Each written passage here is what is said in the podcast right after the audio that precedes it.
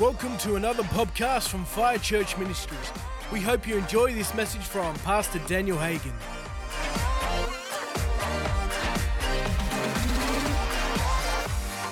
Maxine, that's so true about the giving in terms of the car. I was just remembering as a brand new Christian,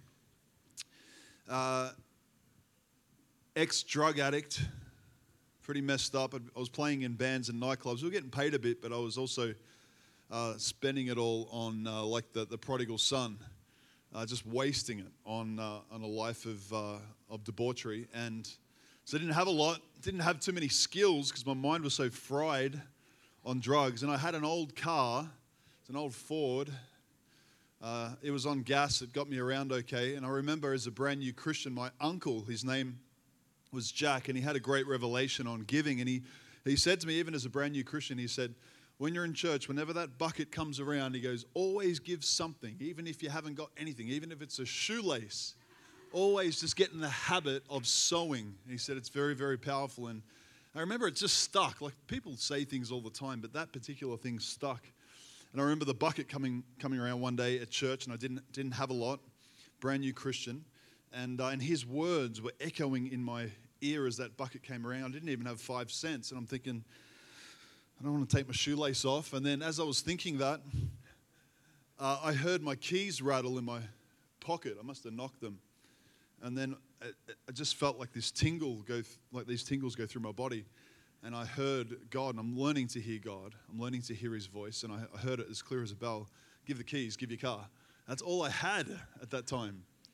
And so for me, it was a big, big deal. And I remember giving the keys, putting them in the bucket as it went around. And afterwards, I hanged around for coffee afterwards. And I remember the local pastor, like he thought that someone had accidentally put their keys in, you know, like grabbed a handful of change and accidentally put the keys in. So he's saying, did someone accidentally put their keys in?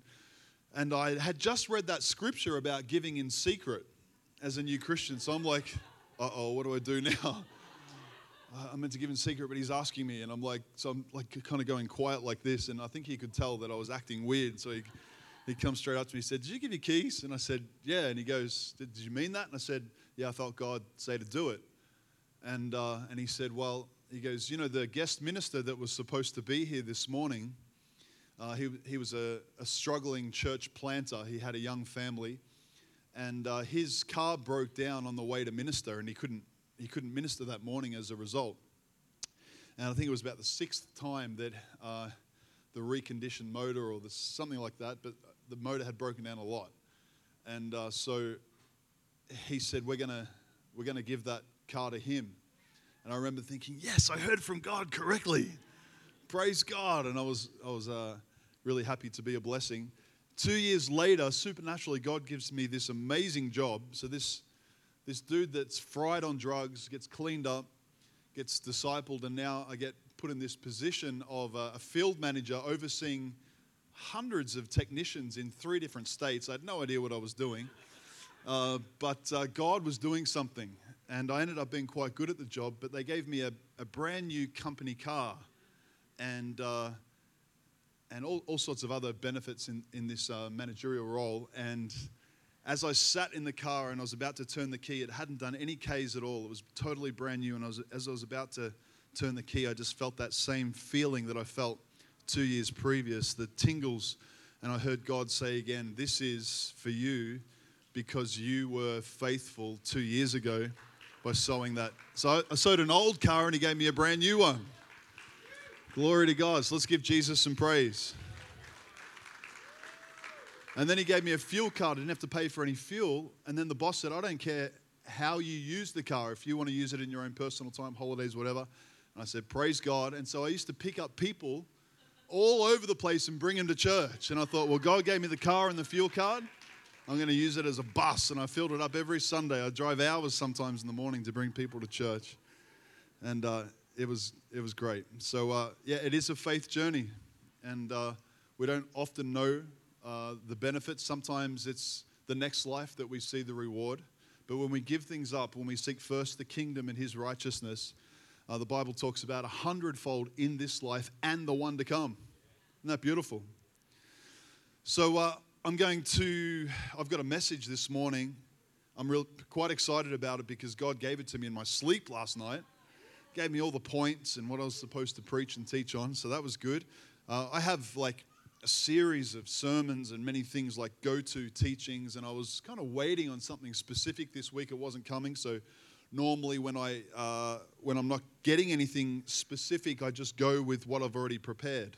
Because how many people know everything in the Bible is good and we need to teach the foundations? And so normally I just go to something that's going to bless the people.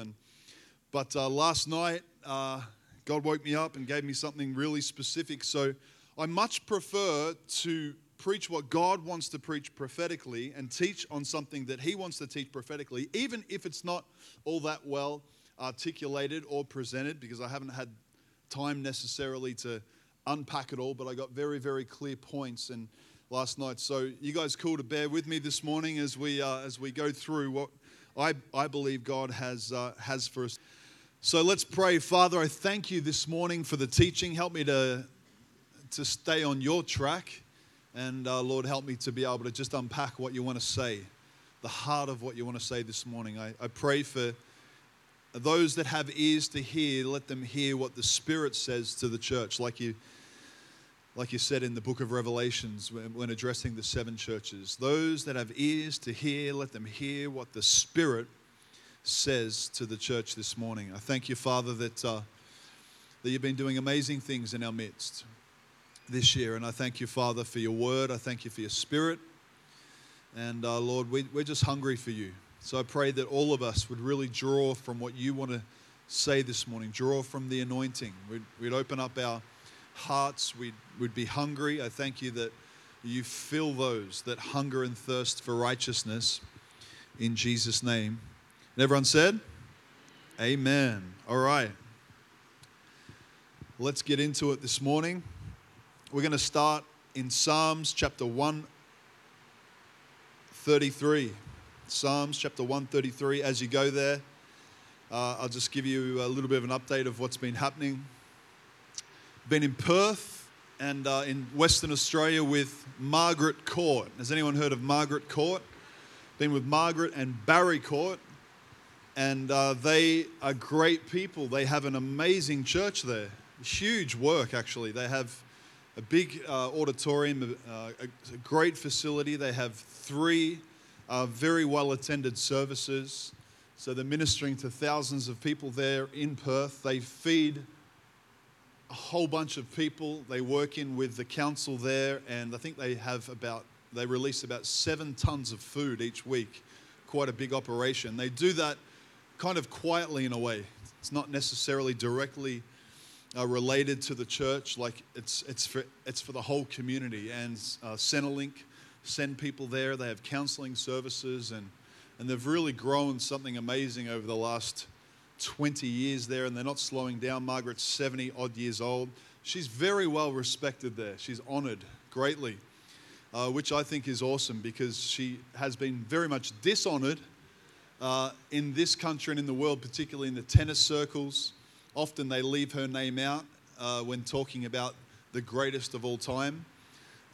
In interviews, I've noticed, maybe because of the controversy, probably, in fact, because of the controversy, which shouldn't be a controversy, her stance on biblical values. So many people know it's okay to have biblical values, and it's okay to not be afraid to share what your views are around the Bible. But unfortunately, the enemy doesn't like people that stand up, that are unafraid, and tries to knock their head off. And so we've seen that in the secular media and in the tennis world. Did you know Margaret Court has won more Grand Slams than any other player ever? She's won more Grand Slams than Serena Williams. She's won more Grand Slams than Federer, than any of the male players as well. And so she's a champion on the court. And I believe she's a kingdom legend, and we've invited her to be one of the guests of honor. We want to honor mothers and fathers of the faith, and we're not afraid to associate with her because of the controversy. In fact, we back her and say thank you for being a voice for biblical values. Amen. So we had a great time. We ministered at a men's meeting, and we saw it was a packed morning, and they put on a barbecue, and then we saw 40 men who had been invited by friends, by uncles, by brothers, 40 men that hadn't been to church before get born again for the very first time in Perth. Come on, Jesus. There's stuff like this happening all around the nation. And it was really powerful. One man sent me a thank you message afterwards. He said, he was a real estate agent. He said, I've been praying for my family nonstop. And he said, over the last 6 months, all of his family has now been born again. His whole family is born again. He's been praying for years, and it's just been the last 6 months. Now, I don't know if you realize this, but our nation, thousands of people are committing at 7 p.m. every day. Thousands of people are committing to pray, specifically for unsaved family and friends, for God to pour out His Spirit on this nation. And we're seeing the effects. We're not waiting till November. We're seeing the effect of that right now. So this guy invited two people that were not yet born again in his family, I think two brothers, and they came along that morning, and both of them got born again after hearing a testimony about the glory of God. So come on, Jesus. Come on, Jesus. Then we had this, the three Sunday services, which was really powerful. Barry's a funny guy, Barry Court. I was wearing something somewhat similar, and he wears a suit, and he is a very well-known politician in that area. He's retired now, but from a line of politicians, and they're very well dressed. And he was looking at me. Now I am wearing anklets, but he thought I wasn't wearing socks, and he's wondering why there were rips in my jeans, and he's a bit concerned about the hair, and so when he stood up, he's funny as when he stood up to do the offering, and he said, righto, he had this cowboy hat. And he goes, righto, we're going to send this around with the boys. And this is at the men's meeting, real Aussie accent. And he goes, you know, he's got really long legs, so we'll see if we can get him a better seat on the plane trip on the way home. And while we're at it, we'll see if we can get him some socks. And this is his offering message. And you know, might even be able to get him some new jeans. And if you really dig deep, we might get him a haircut too. And praise God. So it was good fun. They're great people. So Western Australia is really beginning to open up, and I mean it's already been open, but it's the first time that I've been in there to minister, which is really cool. So back to Psalms 133. This is a whole psalm dedicated to unity. Everyone say unity. Unity is a big deal to God. By the way, the title of this message is Navigating the Tension. Everyone say Navigating the Tension. So I want to just point out a couple of things that may seem to contradict, that may seem to bring tension, and I want to try and hopefully unpack what could be a path that you need to navigate. And I want to use the example of what I'm dealing with at the moment with awakening, and hopefully you can apply those principles and it can help you in your faith journey as well. So 133, a song of ascents of David. Behold, how good and how pleasant it is for brethren to dwell together in unity. Everyone say unity. So we know God thinks it's good. He thinks it's pleasant, it pleases him, in other words, when brethren, brothers and sisters, in faith, dwell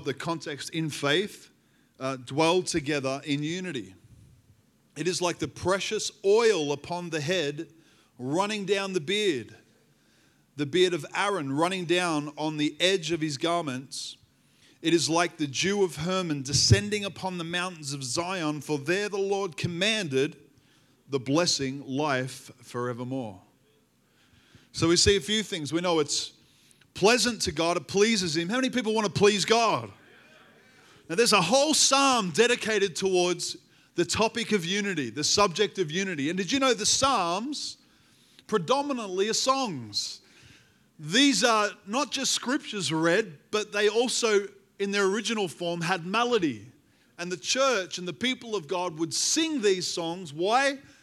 Because singing's awesome and songs are great and art is amazing. But not only that, there's something about putting melody with words, it helps you retain that truth.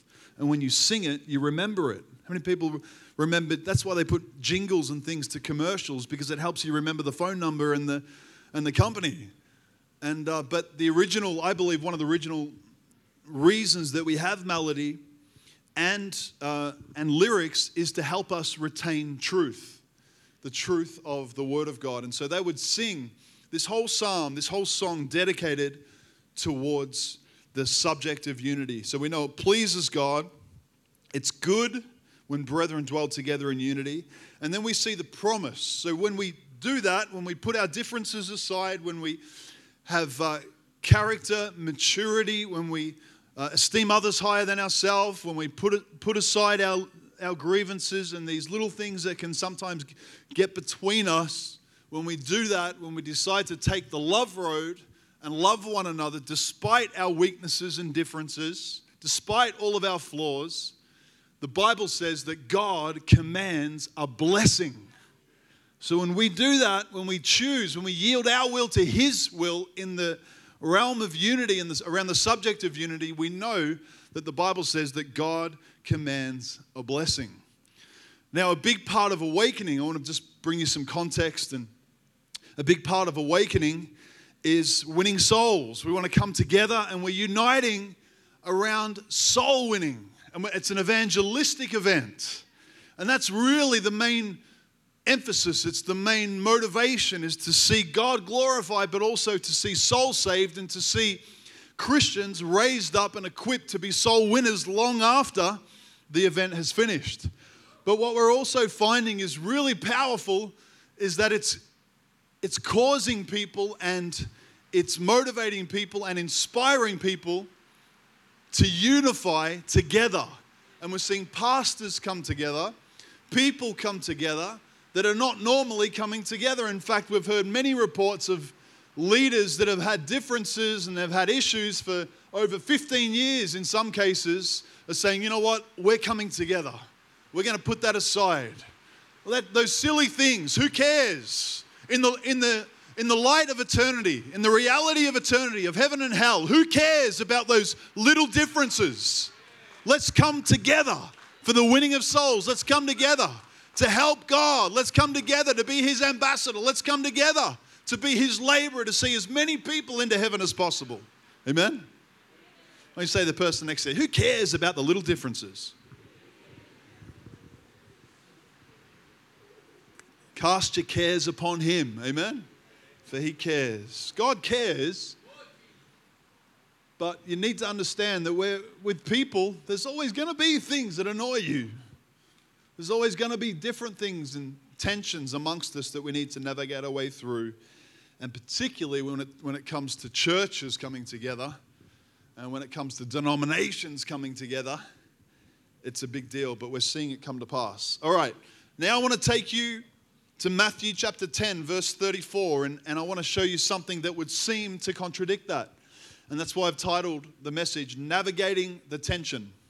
I want to hopefully unpack a few things and clarify a few things maybe and help you out in a few things. Matthew chapter 10, verse 34, this is Jesus speaking now. So we know it's true that God wants unity, loves unity, wants us in peace, wants us working together. Doesn't want us putting each other down, accusing one another and slandering one another and secretly thinking one thing about the person but saying other things behind their back. Gossip, all those crazy things that belong to the kingdom of darkness. Doesn't want that.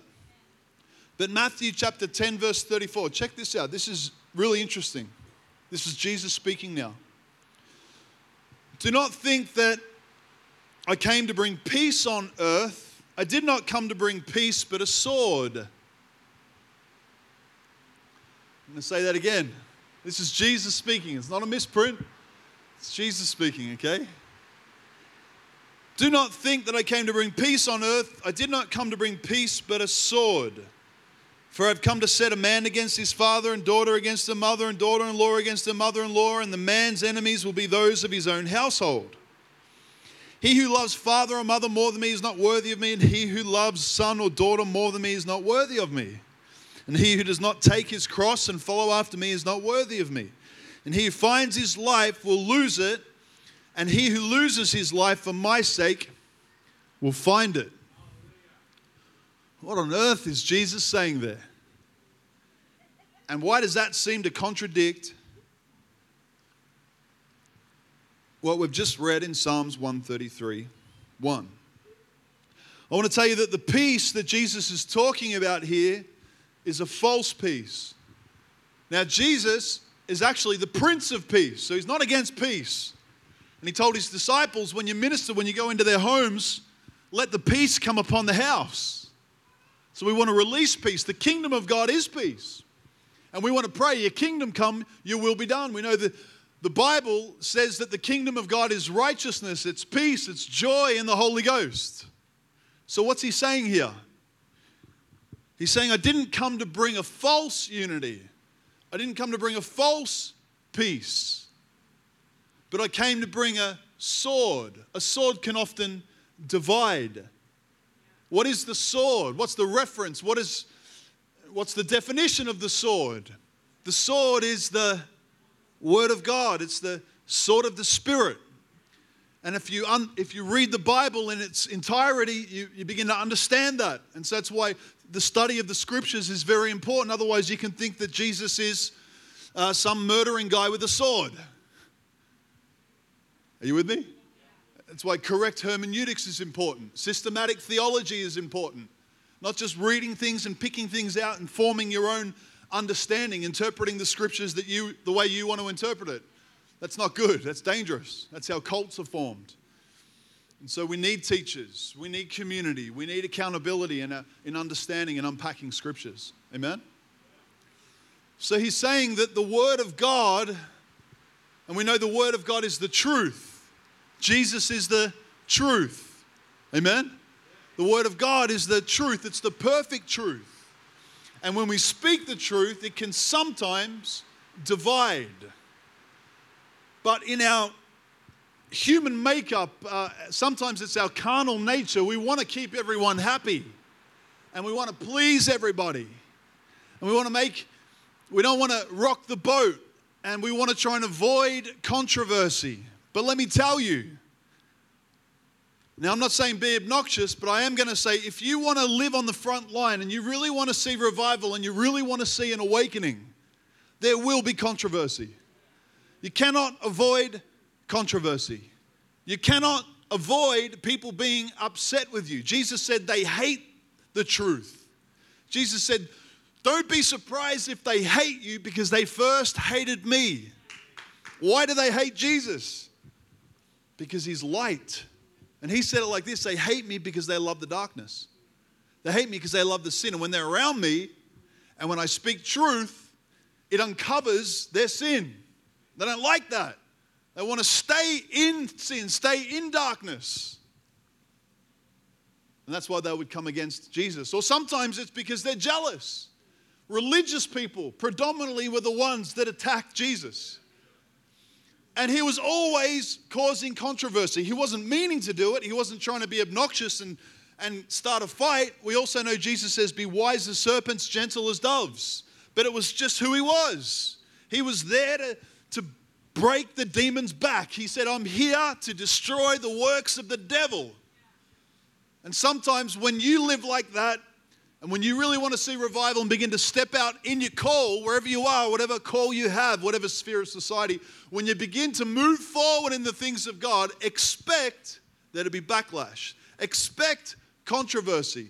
Expect in some cases to be hated. Okay? So we want to see unity, but not at the cost of the truth.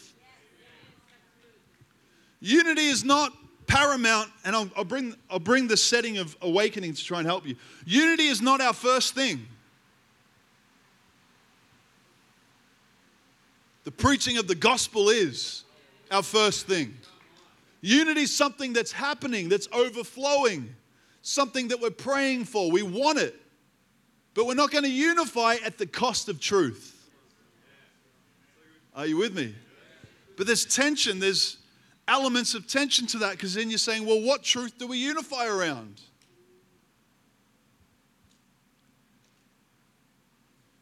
I'll give you an example. We won't unify, and I'm not going to have meetings with the Jehovah's Witnesses. They're not going to be involved in this Christian event. Now, if they want to come, yes, they can come, but we're not going to have them involved in the pastors' meetings. We're not going to have them teaching from the platform. There's an example. Why? Because we're not here for a false peace. I'm not meeting with the Muslim leaders and saying, hey, can you pray your Islamic prayer to start? I know they're trying to do that in the parliament, but we're not going to do that at Awakening. Why? Because Jesus didn't come to bring a false peace, but a sword, and sometimes that's going to divide. We're not going to back down from our convictions of truth. I want to encourage you in the workplace, it's the same. Sometimes there's a temptation to say nothing, to withdraw, to just calm down a little bit, because you know that if you step out, there'll be controversy. And sometimes it's easier on the flesh just to go under the radar. But Jesus never really went under the radar. There were certain times he had to get away from the crowds, but that was only because he had to get to the next city. It wasn't because he was afraid of controversy. Amen? So do you see that tension that we sometimes have to navigate our way through? We want unity, but we don't want universalism. What does universalism mean? All roads lead to heaven. No, they don't. And we're going to tell you they don't. You can still come to our event, but all roads don't lead to heaven. All roads lead to hell except one. That's Jesus. Are you with me? And if you're happy to unify around that, awesome. We love you. You can come and check it out. We're not going to turn you away. Our doors are open. But the truth is the truth. And we're not afraid of you coming against us as a result. We're not afraid of the potential controversy from the media and everything else as a result. We're not going to calm down, back down. We're going to preach the truth. Amen? Glory to God. So there are secondary differences that we're asking people to put aside. And I'm not saying put it aside forever. And in your movement, you guys are teaching that, and that's okay. But for this, we're asking you to put your secondary differences aside and come together and unify around Jesus. Unify around the gospel.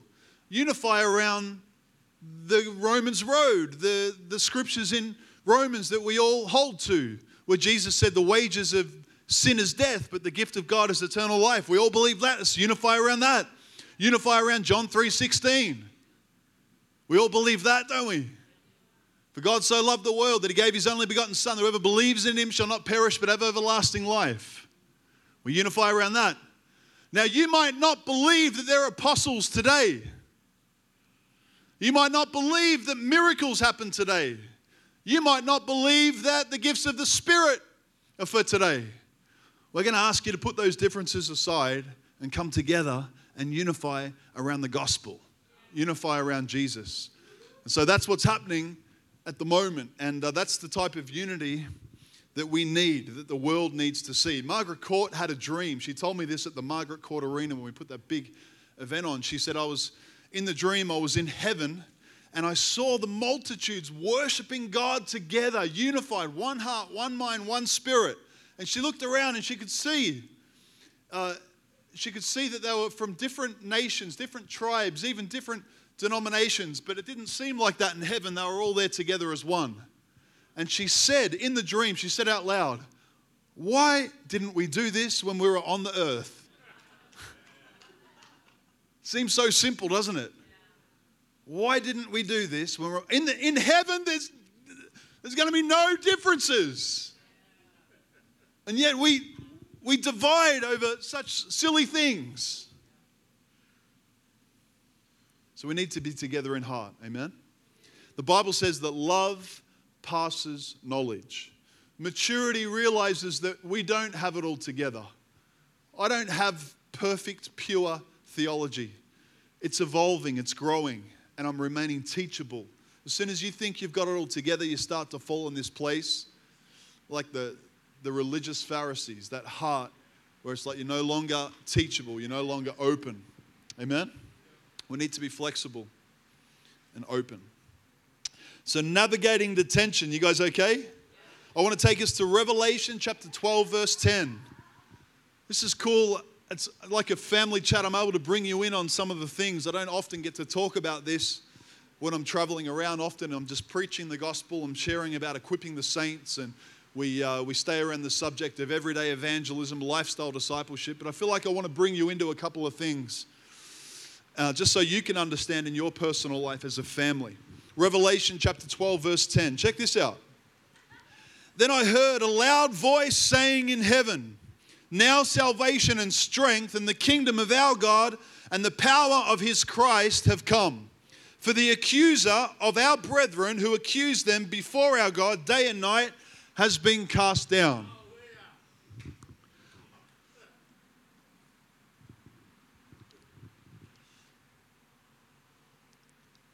Hey, could someone bring me a water?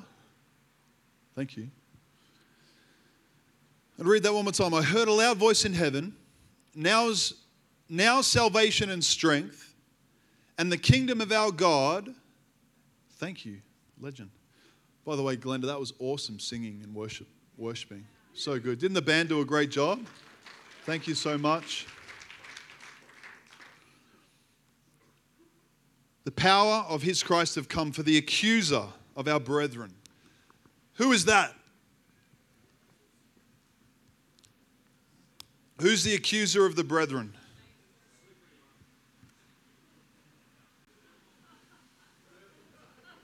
There's a few names for him.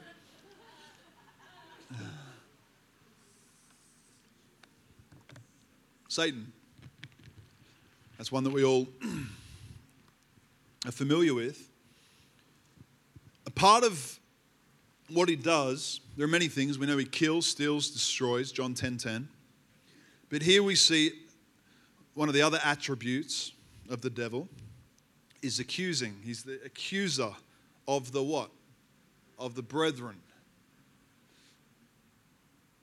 And so, who are the brethren? Us. And it's really interesting that it says, he doesn't just have a go at it every now and then. It says, who accused them before our God day and night. So a part of his role, because he's powerless, Jesus took the power from him, the keys of sin and death. But what he does try and do is lie and twist things and get us turning on one another. He can't beat us, so he tries to turn us on one another. And he does it day and night. That's why the Bible's so strong when it says, do not receive an accusation against an elder, unless there is absolute proof and a combination of witnesses. Because the Bible knows that this is the devil's job, day and night, non-stop, to accuse you and I, to bring us down, to get us divided, to get us fighting against one another. If we're fighting against one another, we're no longer fighting the good fight of faith. And it's been such a mission to try and bring people together for this, but it's happening. And we, you know, we have hundreds of support churches for Awakening Australia. And we've had people send accusing emails to every single church on that list. Those guys are evil. They want unity.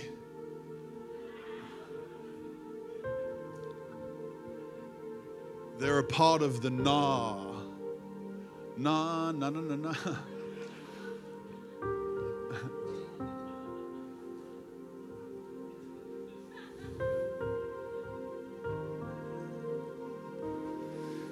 That's a new one, actually.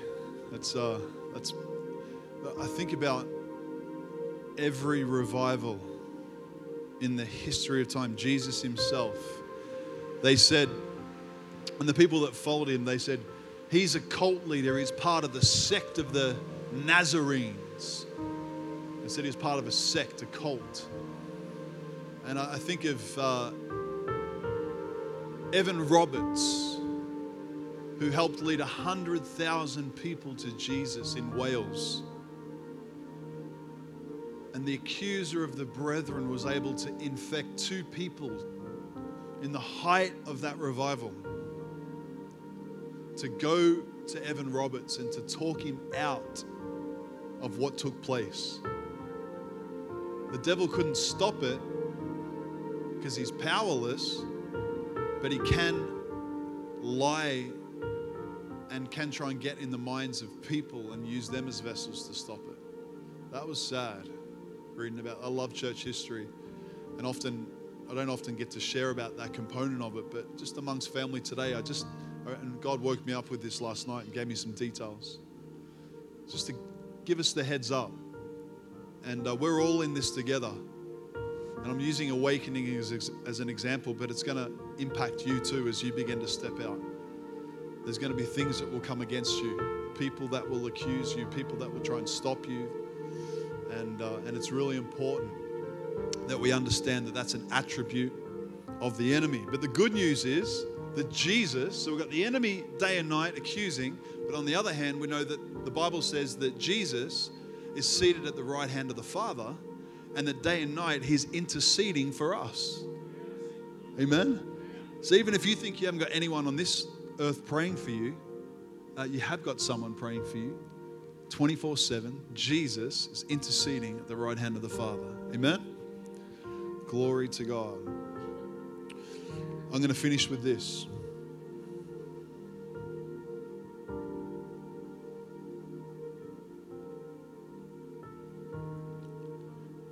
Matthew chapter 7, verse 13 and 14. Enter by the narrow gate, for wide is the gate and broad is the way that leads to destruction, and there are many who go in by it, because narrow is the gate and difficult is the way which leads to life, and there are few who be that find it. The narrow gate, the hard gate. The broad gate or the wide gate that Jesus is talking about. He said, many are on it. That's why I said before, all roads don't lead to heaven. All roads lead to hell, except one. The wide path that leads to destruction, and many are on it. But narrow is the gate that leads to life. And sometimes it's hard. That's the truth. Now, the tension is that the arms of the Father are wide open. And he's waiting for his children to run into his arms. The truth is that the grace of God is so amazing and is available to every single person in this world. The Bible says that God is not willing that anyone should perish, but that every single person in this life would come to the saving knowledge of God, into the saving grace of God. That's the truth. His arms are wide open, but the way is narrow. The way can be hard. We're going against the grain of this world. We need to lose our life to find it. We need to be willing to go through the controversy. We need to be willing to face the backlash. A lot of people don't step out and have a go at big things because they know what comes with it. They know the fight along the way, and they stop and they back down and they back off. But God has put a strength in us, and I believe particularly in this hour, there's a strength. He's raising up his army in this hour to not back down, to fight the good fight of faith, to really understand that stronger is he that's in me.